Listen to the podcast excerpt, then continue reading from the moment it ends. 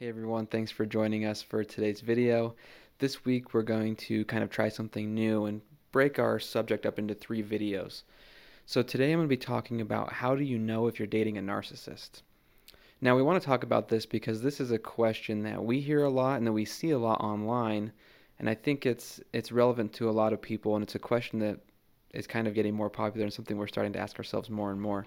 So because of that, I think it's valuable to discuss what even a narcissist is, how do you know if you're dating one, and what do you do about it if you are.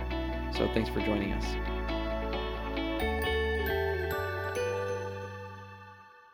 So let's start out by talking about things you can look for when you just start dating someone or even on a first date. Before we jump into maybe some of these signs, I think it's worth noting that narcissism exists on a spectrum, just like many other things. So, someone could have narcissistic tendencies, and maybe not be diagnosed with narcissistic personality disorder. Someone could have a very mild form of narcissistic personality disorder or a very extreme form of NPD. So it exists on a spectrum. It's, it's important to be careful when we're talking about if someone is or is not a narcissist and where they lie on the spectrum from having a couple traits to being an extreme narcissist.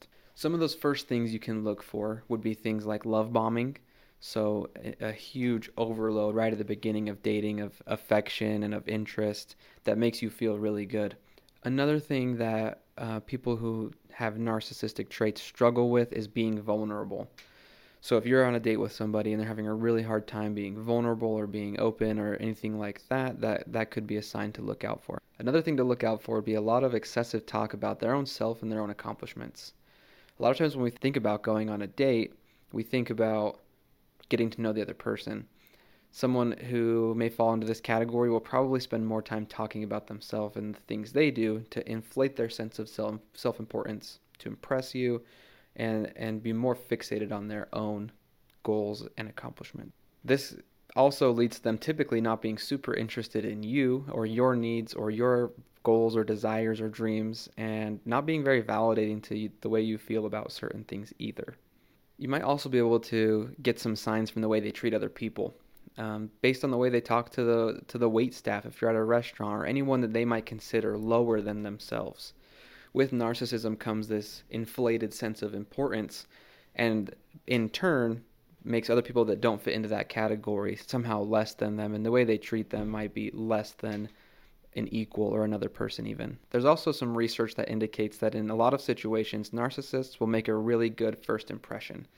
They're very charming and that is part of the danger that's part of the reason we do end up dating narcissists. So research shows that they make a good first impression, but that does not last through the night or that does not last the longer you get to know them. Um, even in that one date, in that one night, it might be obvious that you might have really liked them at the beginning, but by the end of the night, you're not liking them so much anymore. Now, if we're talking about a long term relationship with someone who's narcissistic, there might be some other things to look out for.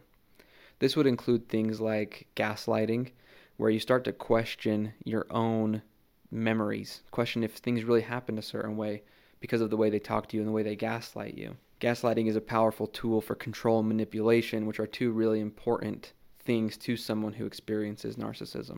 Another possible sign is someone with no long term friends. If your partner or spouse can't maintain long term relationships and long term friendships, there's a good chance that they learned that people need to earn their place in their life and that people that won't respect them and treat them with that same level of importance that they believe about themselves maybe don't deserve that spot and they struggle to keep those long-term friendships and relationship. What seems like an excessive amount of picking on you can also be a, a sign of someone who is a narcissist. They find their importance off of making other people feel less important or feel small. So if they do that to you and it seems like it's gone past the line that you're comfortable with or that you think might be teasing, it's probably to help them inflate their own sense of self-importance. We've talked about some more specific ways we can maybe see if we're dating a narcissist. And at a more general level, narcissism is rooted in someone's own problems, it's rooted in their own pain, and it manifests by inflicting that pain or those problems on other people. Any behavior you see that seems like a problem of theirs that they make about you and try to make it into your problem, that's kind of the overarching theme of narcissistic tendencies. Now, Cheryl will talk more in a, a video in a couple days about what to do if you are dating a narcissist. What are your options? But very briefly, just to give you kind of an idea, you have two choices. You can be in a relationship with a narcissist, but it will require some accepting of what that relationship is going to look like. There's going to be some limitations on what that person can provide for you and what you can expect from them. So you can be in that relationship, but to reduce the pain you feel, you'll need to accept some of the limitations of that relationship. Of course, the other option is to leave that relationship, which I know is easier said than done, but if you decide to sit in the middle of those two choices and just tolerate, that's going to be painful and that can be that can wear on you after a long time. Thanks for joining us for the video today. Stick around for the next couple videos. We're going to talk more about this topic, more about narcissism, more about what to do if you're in a relationship with someone who is narcissistic, and just kind of more discussion about it. So if you enjoyed, please like, subscribe, and comment. We'd love to talk to you guys, and we'll see you on the next video.